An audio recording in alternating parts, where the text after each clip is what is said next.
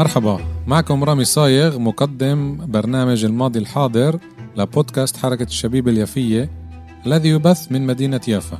برنامج الماضي الحاضر سيشبك بين أحداث تاريخية وبين واقعنا الحالي الذي نعيشه بشكل خاص في البلاد وفي الوطن العربي بشكل عام. سأستضيف من خلال البرنامج شخصيات يافوية وفلسطينية للبحث في هذه الأحداث.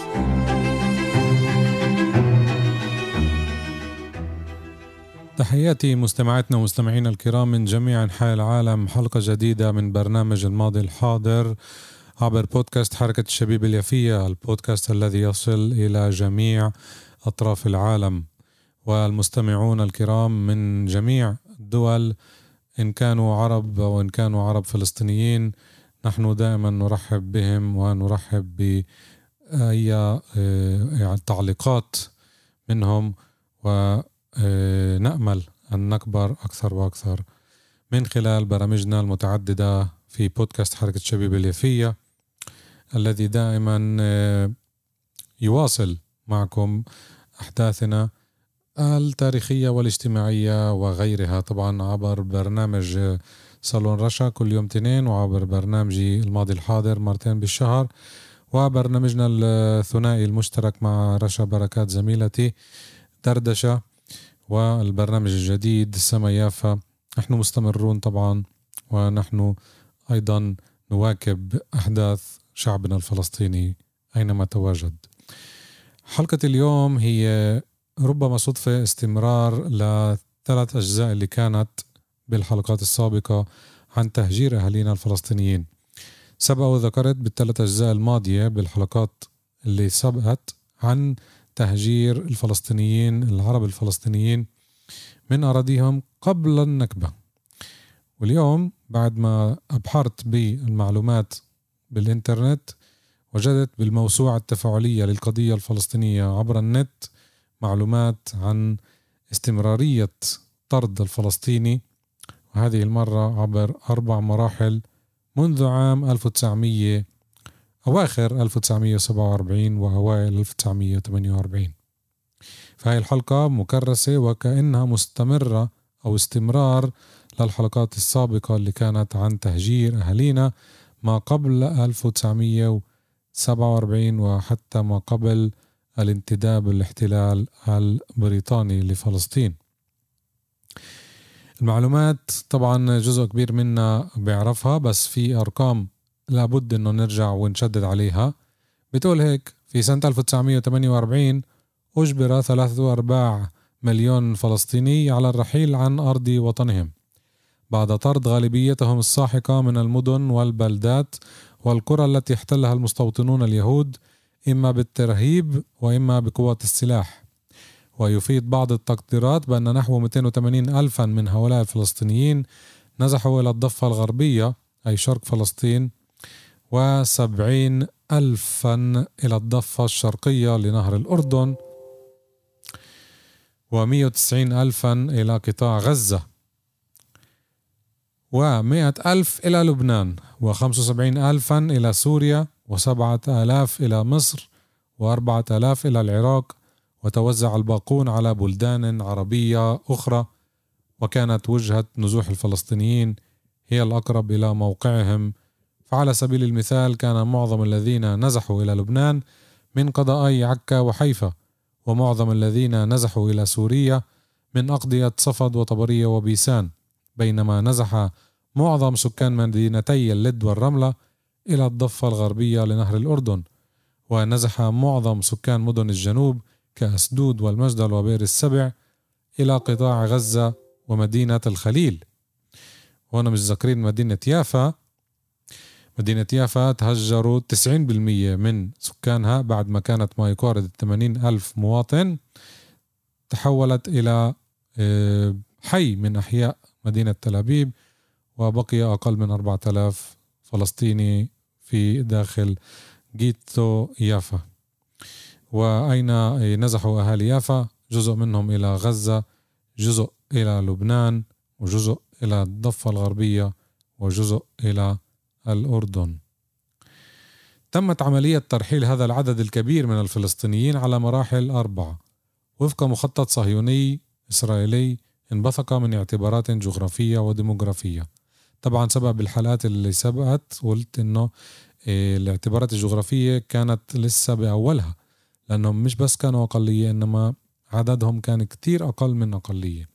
فبالبداية سيطروا على الأراضي بالقوة وبالصفقات المشبوهة. بعدين لما دخلوا الإنجليز كملوا نفس الطريقة وزادوا الإرهاب من أجل طرد الفلسطيني من أرضه. انطلقت المرحلة الأولى بعد صدور قرار تقسيم فلسطين الدولي في 29 تشرين الثاني نوفمبر 1947 مباشرة. فقد كان من المقدر أن يبلغ عدد سكان الدولة اليهودية التي يقر ذلك أقر ذلك القرار قيامها مليون نسمة تقريبا. 42% منهم عرب. فارتأت القيادة الصهيونية أن الحل الوحيد لمشكلة إسكانهم يكون بتهجير القسم الأعظم من المواطنين العرب الفلسطينيين فتصاعدت العمليات الإرهابية العشوائية التي راح يشنها أعضاء تنظيمي الهجنة والإرجون على القرى والبلدات والمدن العربية الفلسطينية. ففي 12 كانون الأول ديسمبر 1947 دخلت قوات الإرجون قرية طيرة حيفا وقتلت 12 عربيا فلسطينيا وجرحت ستة آخرين كما هاجمت في 13 كانون الأول ديسمبر عام 1947 قرية العباسية إلى الشرق من يافا فقتلت سبعة من المدنيين وجرحت 34 آخرين. ملاحظات آه، بالنسبة لقرية تيرة حيفا عملت حلقة بالسابق عنها. كانت قرية مقاومة لدرجة أنه سقطت ما بعد مدينة حيفا. أهاليها صمدوا لآخر طلقة كانت عندهم.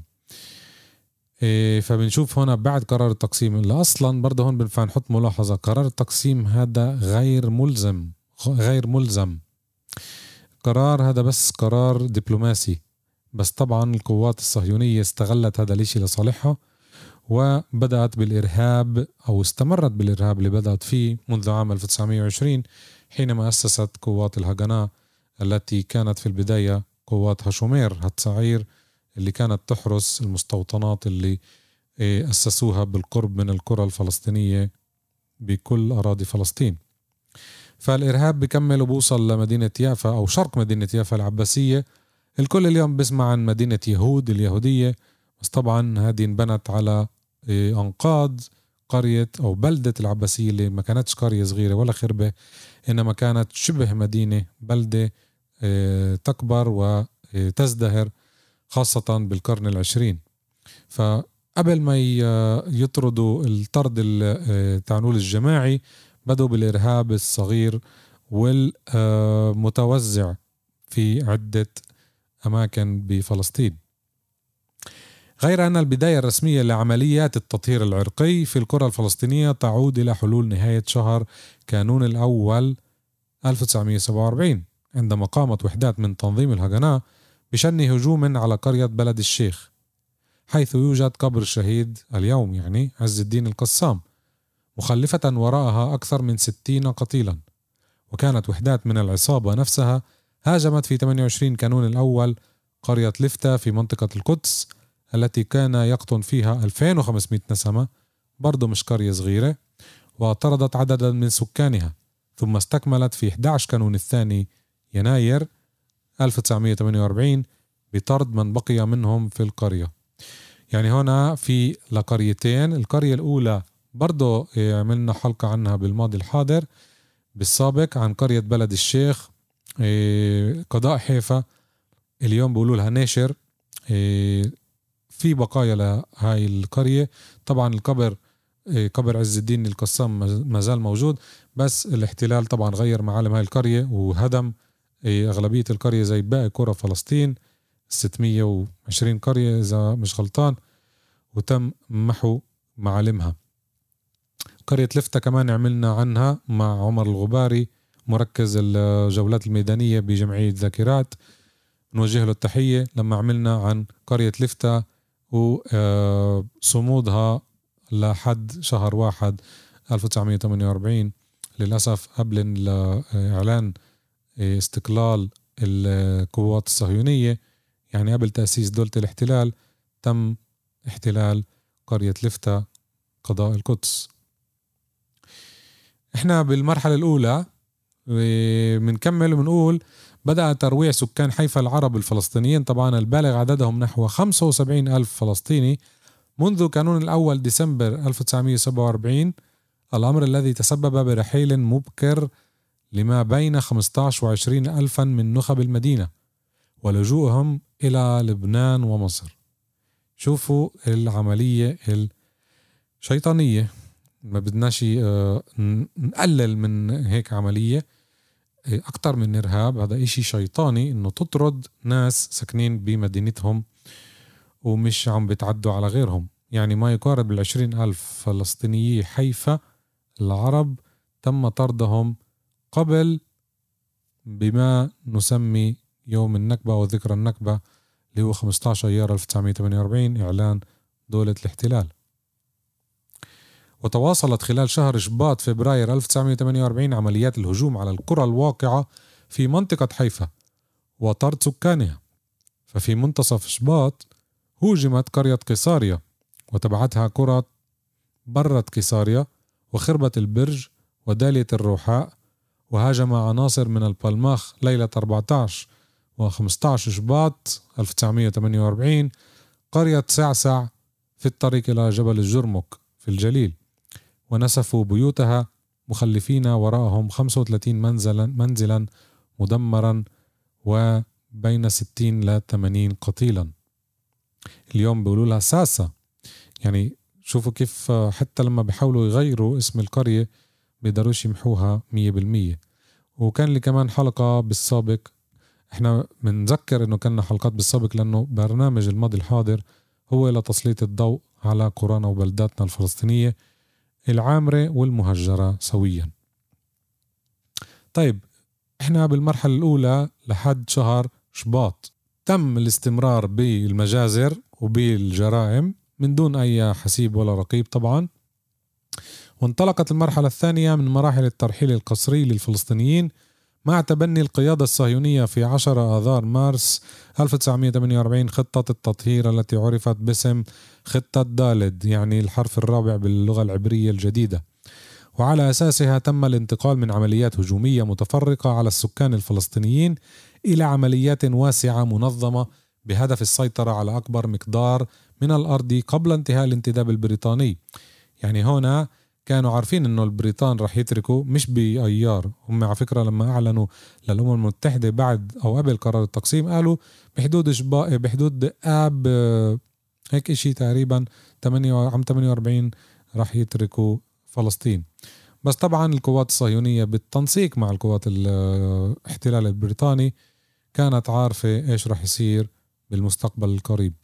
ووقعت أولى هذه العمليات في الأول من نيسان عام 1948 وحملت اسم عملية نحشون في الهضاب الريفية على المنحدرات الغربية لجبال القدس ونفذتها وحدات من البالماخ نجحت في التاسع من ذلك الشهر يعني نيسان بعد مقاومة فلسطينية شديدة في احتلال قرية القسطل ودخول قرية دير ياسين وارتكاب مجزرة وحشية فيها ذهب ضحيتها أكثر من مئة رجل وامرأة وطفل واحتلال أربع قرى مجاورة أخرى وطرد سكانها. وقد عملت الدعاية الصهيونية على نشر أخبار مذبحة دير ياسين في كافة أنحاء فلسطين من أجل خلق جو من الرعب لدى الفلسطينيين بقصد دفعهم إلى الهروب. طبعا هذا الإشي كان مقصود. هم قتلوا ما يقارب ال شخص فلسطيني بدير ياسين وبرضه عملنا بالسابق حلقة عن قرية دير ياسين. تقدروا تتابعونا عبر تطبيقات زي ما قلنا Podbean أو سبوتيفاي وبتقدروا ترجعوا لورا لأول حلقة كانت ببودكاست حركة الشبيبة اليافية على فكرة بدينا بالضبط قبل ثلاث سنوات. فالقوات الصهيونية بالقصد كبرت عدد الضحايا من أجل تخويف الفلسطينيين أينما تواجدوا. وهذا الإشي وصل لمدن بعيدة عن آه، القرية اللي تم طبعا المذبحة فيها قرية دير ياسين. بعد عملية نحشون ومع استمرار عملياتها في القرى وجهت الهجناء اهتمامها في نيسان أبريل وأيار مايو إلى المراكز الحضرية الفلسطينية يعني المدن والبلدات. فكان هدفها الأول طبرية التي كان يسكنها نحو خمسة آلاف عربي فلسطيني فروا منها بعد سقوطها في 18 نيسان. وفي 21 منه بدأ الهجوم على حيفا وأسفر عن هروب معظم من بقي من سكانها الفلسطينيين ال 55 ألفا من طريق البحر إلى لبنان. وحكينا مع الدكتور جوني منصور بالحلقة إيه، عن مدينة حيفا كيف يهود آه نجم لهم يهود حيفا اليهود اللي قدموا إلى حيفا ومن ثم أصبحوا سكان حيفا هم من آه تآمروا على الفلسطيني العربي وهم من طردوا الفلسطيني العربي وهم من عارضوا النهضة عند الفلسطيني العربي عندما كان في بلاده وحاولوا أن آه، يخربوا كل الطرق المتاحة للفلسطيني للعيش بكرامة. وعندنا كتير أمثلة آه، آه، بسبب المينا اللي كان هناك وسكة الحديد صار في سيطرة على كل هاي المنشآت من قبل الحركات الصهيونية. فشوفوا كيف الإشي تدريجي. آه بعد ما آه احتلوا حيفا تواصل الهجوم على صفد في منتصف نيسان حتى بداية أيار فتم طرد سكانها العرب جميعا وكانوا تسعة آلاف وخمسمائة نسمة. يعني مش قرية ولا مدينة كبيرة إنما بلدة وبرضه بلدة عامرة. أما مدينة القدس فقد بدأ الهجوم عليها في 26 نيسان بعد أن كان غادرها عدد من سكانها الأثرياء قبل أسابيع ونجح المهاجمون في احتلال ثمانية أحياء في منطقة القدس الكبرى وتسع وثلاثين قرية فلسطينية وطرد, وطرد سكانها إلى الجزء الشرقي من المدينة. يعني طالبية قطمون البقعة كل هاي الأحياء الجديدة اللي انبنت إيه، خارج الأسوار تم احتلالها من قبل الحركة الصهيونية أو المسلحون الصهيونيون. ثم احتلت بلدة بيسان والقرى الواقعة في جوارها في 12 أيار مايو ومن ثم عكا على الساحل الفلسطيني في 16 أيار. طبعا برضه بالسابق كنا حلقة مع ابن بيسان محمد سرحان بنوجه له التحية. لما حكينا عن مدينته لما كان بشبابه ما قبل النكبة كيف حكى لنا عن التهجير اللي شافه بعينه. عكا طبعا كمان عملنا مع آه، صديقنا يوسف السالم بنوجه له برضه تحيتنا وكمان عملنا مع عبد الله قزموز أستاذ التاريخ من مدينة عكا. وكان نحو خمسة ألاف مقاتل من الهجناء والإرجون هاجموا منتصف نيسان مدينة يافا وفرضوا عليها حصارا محكما فصمدت أكثر من ثلاثة أسابيع.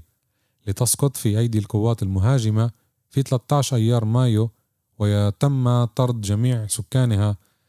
المتبقين خمسين ألف وأنا مذكور طبعا هم كانوا أكثر من خمسين ألف وإنما يقارب ما يقارب الثمانين ألف يفاوي. تم طردهم من المدينة بعد وساطة بين هلالين بريطانية لأنه بريطانيا وكأنها كانت بدها تمنع الحرب لأنه كانت واقفة بحي المنشية اللي هو شمال يافا وكأنها آه، سد بين الفلسطيني وبين الصهيوني.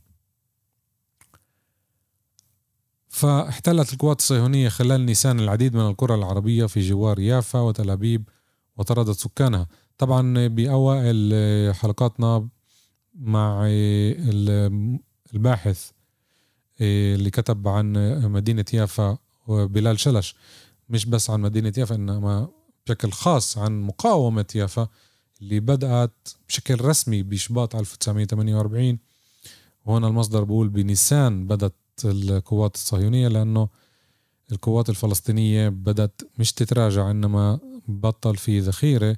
فمشان هيك صار في تفوق صهيوني على المقاومة الفلسطينية اللي كانت منظمة بشكل شبه رسمي من قبل آه، قائد عسكري عادل نجم الدين عراقي الأصل اللي بالآخر ترك المدينة بعد ما شاف إنه فيش أمل للمقاومة وإجا وقتها ميشيل العيسى وحاول يكمل المقاومة بس إجا على مدينة شبه فارغة.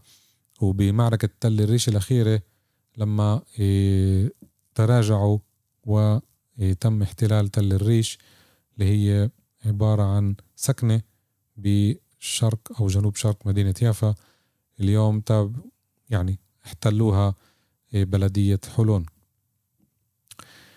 المرحلة الثالثة من عملية إخلاء فلسطين عرقيا كانت في 15 أيار مايو 1948 هذا التاريخ اللي بنقول له ذكرى النكبة. بعد إعلان دولة الاحتلال ودخول الجيوش العربية فلسطين واندلاع الحرب العربية الإسرائيلية أو الصهيونية. فقبل ذلك التاريخ لم يكن تبقى أو لم يتبقى من الكرة الفلسطينية الأربعة والستين في المنطقة الممتدة بين تل أبيب وحيفا بعد عمليات التطهير العرقي في شهري أيار وتموز سوى قريتين فقط هما الفريديس وجسر الزرقاء. واستمرت المجازر فارتكبت القوات الصهيونية في 22 أيار مجزرة في قرية الطنطورة وهي واحدة من كبريات القرى الساحلية وكان يسكنها نحو 1500 نسمة وذهب ضحيتها وفق بعض التقديرات 230 شخصا. كما احتلت هذه القوات خلال حزيران القرى الواقعة في الجليلين الأسفل والشرقي وطردت سكانها. كمان عملنا حلقة عن طنطورة وعن المذبحة وعن تاريخها وعن الجريمة اللي ارتكبوها ولليوم طبعا ولا حدا بيحاسبهم لأنه زي ما قلنا لا حسيب ولا رقيب. على كل جرائم الحرب هذه اللي كانت ومش بس جرائم حرب عادية إنما ضد شعب أعزل اللي كان باللي كتير يقاوم ببارودته القديمة لأنه لا حول ولا قوة له ما كانش متعلم بالجيش الإنجليزي ولا الجيش العثماني. وإذا كان بالجيش العثماني يعني صار كبير بالعمر والجيش الإنجليزي كلنا بنعرف إيش سياسته كانت تجاه الفلسطيني فقلة قليلة كانت تعرف تستعمل البارودة. فالحلقة اللي كانت برضه عن الطنطورة مع عمر الغباري ذكرنا هاي المعلومات.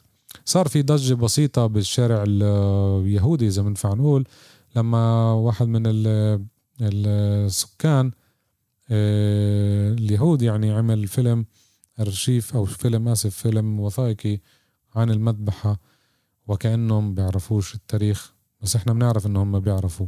كل التاريخ الحديث فيش طمس عليه إنما قلة قليلة من المعلومات يتم الطمس عليها. لأسباب وهمية طبعا. وهون في كمان نقطة خبيثة دائما كان يستعملها الصهيوني اللي هي استغلال الهدنة لما احتلوا اللد.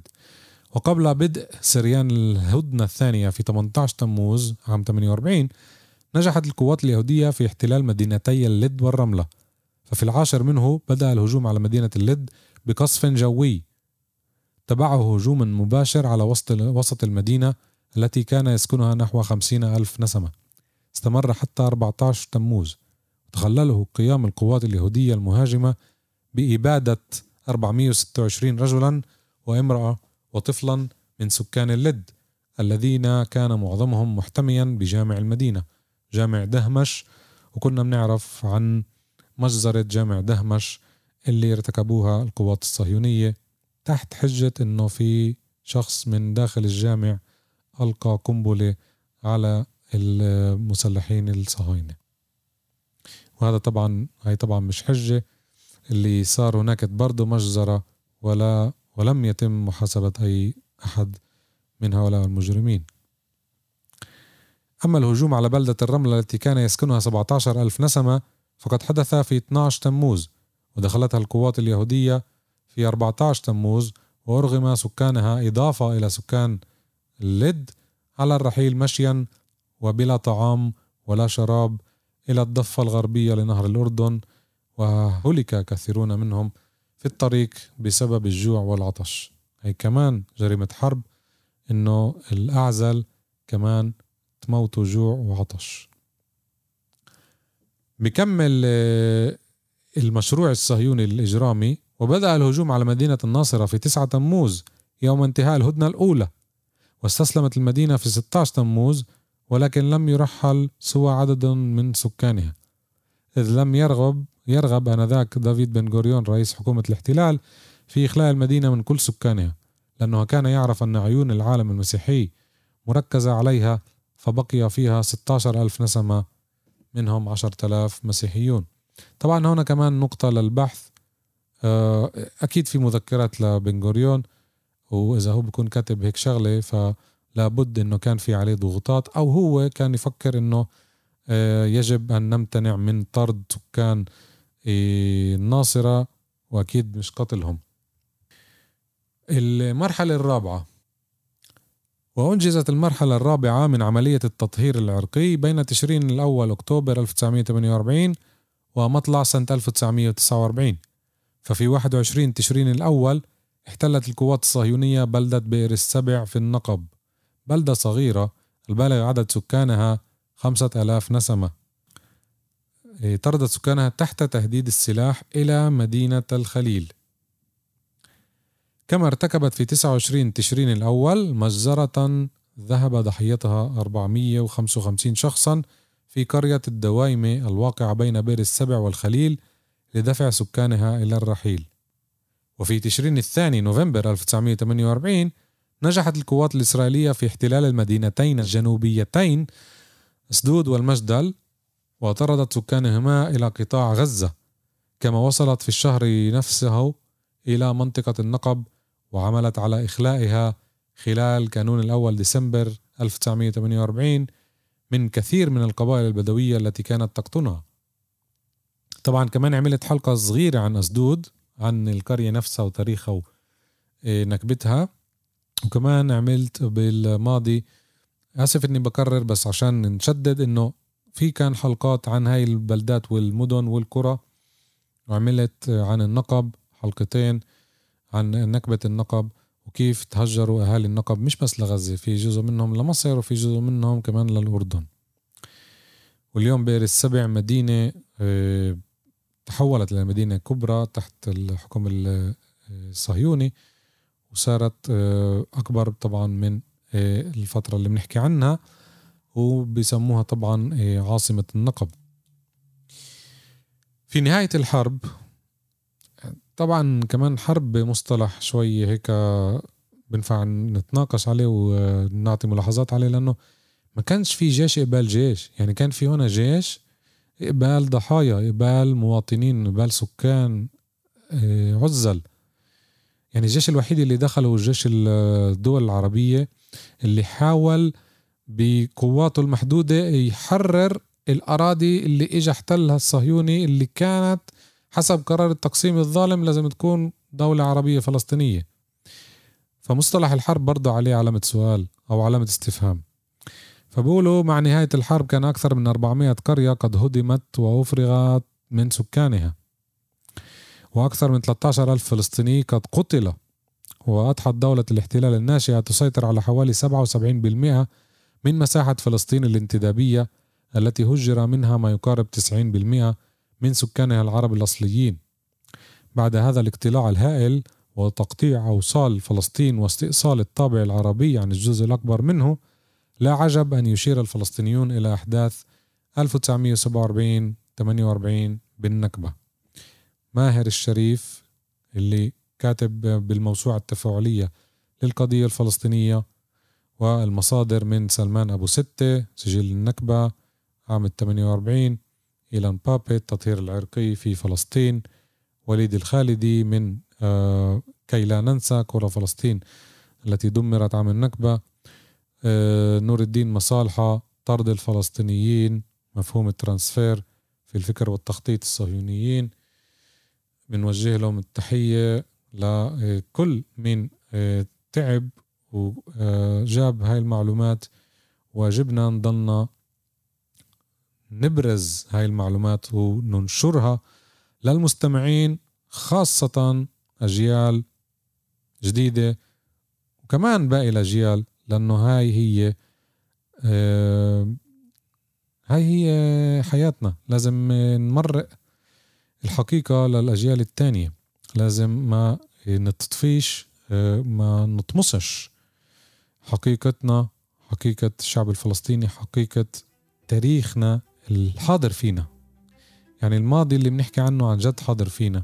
لما إحنا بنسمع هاي المعلومات وبنرجع بخيالنا لورا من نتخيل كيف كانت فلسطين مش إحنا زي ما دايما بنقول نبكي على اطلال بالعكس إحنا لما بنقرأ ونسمع ونتابع هاي الأمور وهاي الحقائق لازم نغير فكرنا للأفضل ونوعي هذا أقل إيمان نوعي الأجيال الصاعدة على هذا التاريخ مش لزرع الكراهية بالطرف الثاني إنما للتوعية ولفهم تاريخ ولفهم قضيتنا هي أعدل قضية إنسانية من بين باقي القضايا اللي موجودة بالعالم كله.